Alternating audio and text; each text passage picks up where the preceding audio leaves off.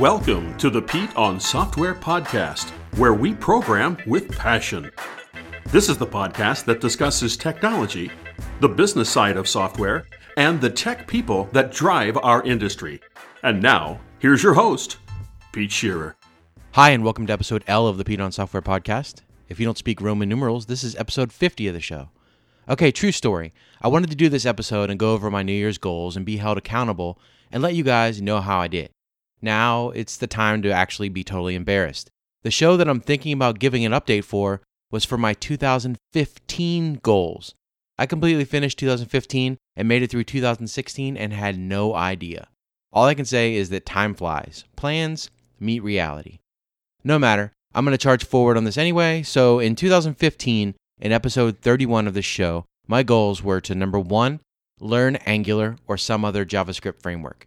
I went on and talked a little bit about learning maybe some other ones, going on and broadening this, but I had some other goals. So I wanted to try to really make this one focused, make it smart goals, specific, measurable, you know, so uh, I, I limited this one to Angular. Number two was that I wanted to learn more about the Azure cloud, just how it works, how to deploy to it, how to write for it, all those things. Number three, my goal was to write a book. I said in the episode that writing a book is something that's been on a lesson for, or not a lesson, a uh, goal for me for quite a time, some time, and that it's one of the big three that I wanted to do. So I wanted to really buckle down and do that in 2015. And then I also wanted to start a side business or a side hustle. Had a lot of ideas, which had been something that had been keeping me from getting started in the past, but now I had some of those ideas and I wanted to act on them. So, how did I do? So, let me tell you how these goals went over the past two years. For the JavaScript framework, I spent 2015 working on an application that had an Angular 1.3 on the front end. So I learned a lot of that from my friend Josh, who was instrumental in getting that set up and getting me information on what was going on.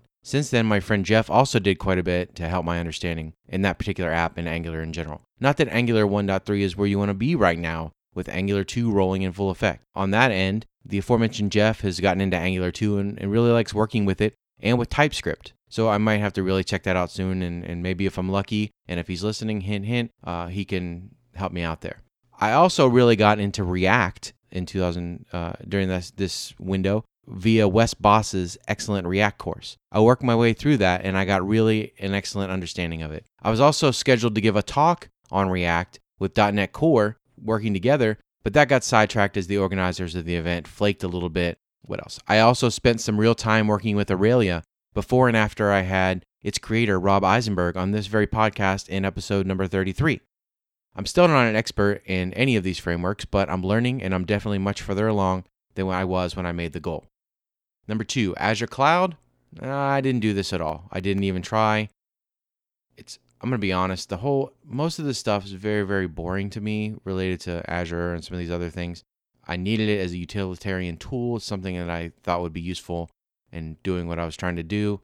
I don't want to give anything away what I'm about to cover, but it just ended up not being something I needed and I wasn't interested enough to push through with it anyway. Number three, the book. I didn't get very far on this one either. I bought Scrivener, Scrivener. I bought a Learn Scrivener course, which I mentioned in episode 31. I outlined the book on paper and in Scrivener, but I let this one drop as I lost almost all excitement for it. I started putting my creative book like endeavors into my swiftninja.io site instead. I'm not sure if the book dream is dead, dying, or just hibernating or on life support, but that is where that is, and I'm going to leave it there. The side business. I got really started on this one. I even got deep into a discussion with an investor to get a business off the ground in a big way with me as co founder and CTO. Unfortunately, I got an agreement from the investor that would have Eduardo Saverin to me in a big way. If you don't know who Eduardo Saverin is, he's one of the original guys at Facebook. This was documented in the Social Network movie, which is admittedly told from his side and is biased that way, but it documents how Eduardo was squeezed out and he had his equity diluted and taken away. He eventually won in court, but I'm not interested in going that way when I can see the end from the beginning. This is actually how I spent a lot of the last half of this past year, so it was all for nothing but the experience. Say Livy.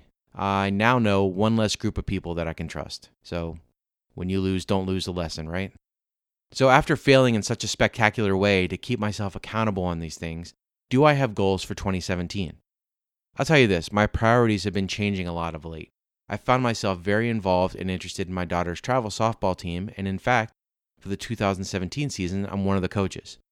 I've also been making big strides in my health in the last four months, partly because I'm going to turn 40 in 2017, partly because I'm coaching and need to be active uh, in order to participate in practices and games, and partly because I was tired of being unable to walk even short distances without getting winded. I've changed all of those things recently and I'm still chugging along.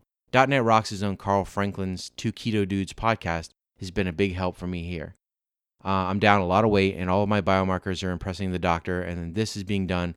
Um, he's impressed that it's being done without pharmacological intervention. But those are the kind of things that happen. You make goals and then you pivot. Does that mean that it was pointless to have the original goal or goals in the first place? I don't think so. You have to have a direction to aim your ship. If you change course in the meantime, that's okay, but I've personally found a great deal of unhappiness in aimlessness. So aiming for a target helps me out, helps me out quite a bit. In 2017, I just need to be consistent. Consistent in continuing to improve my health, consistent in publishing this podcast, consistent in making non-podcast related blog posts, and consistent in doing lessons on my swiftninja.io tutorial series and site. That's how I'm starting the year. Nothing new or exciting. This is what I've my, this is what I've had myself aiming at for the last few weeks, but it's working and I'm going to stick with it for now. My pick of the week this week is Wes Bos, just all of him. To quote Office Space, I salute the man's entire catalog. Talking about him earlier made me think about him and his courses. They're all really, really good. Several of them are free, so check them out. You may end up pulling a fry and just begging him to take all your money.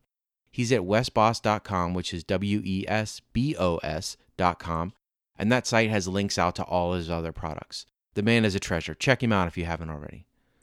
So that's it for this week. If you have any questions, comments, or concerns, you can find me on Twitter as at PeteOnSoftware or at my blog, PeteOnSoftware.com, where you can find show notes and other general bloggity blog blogging.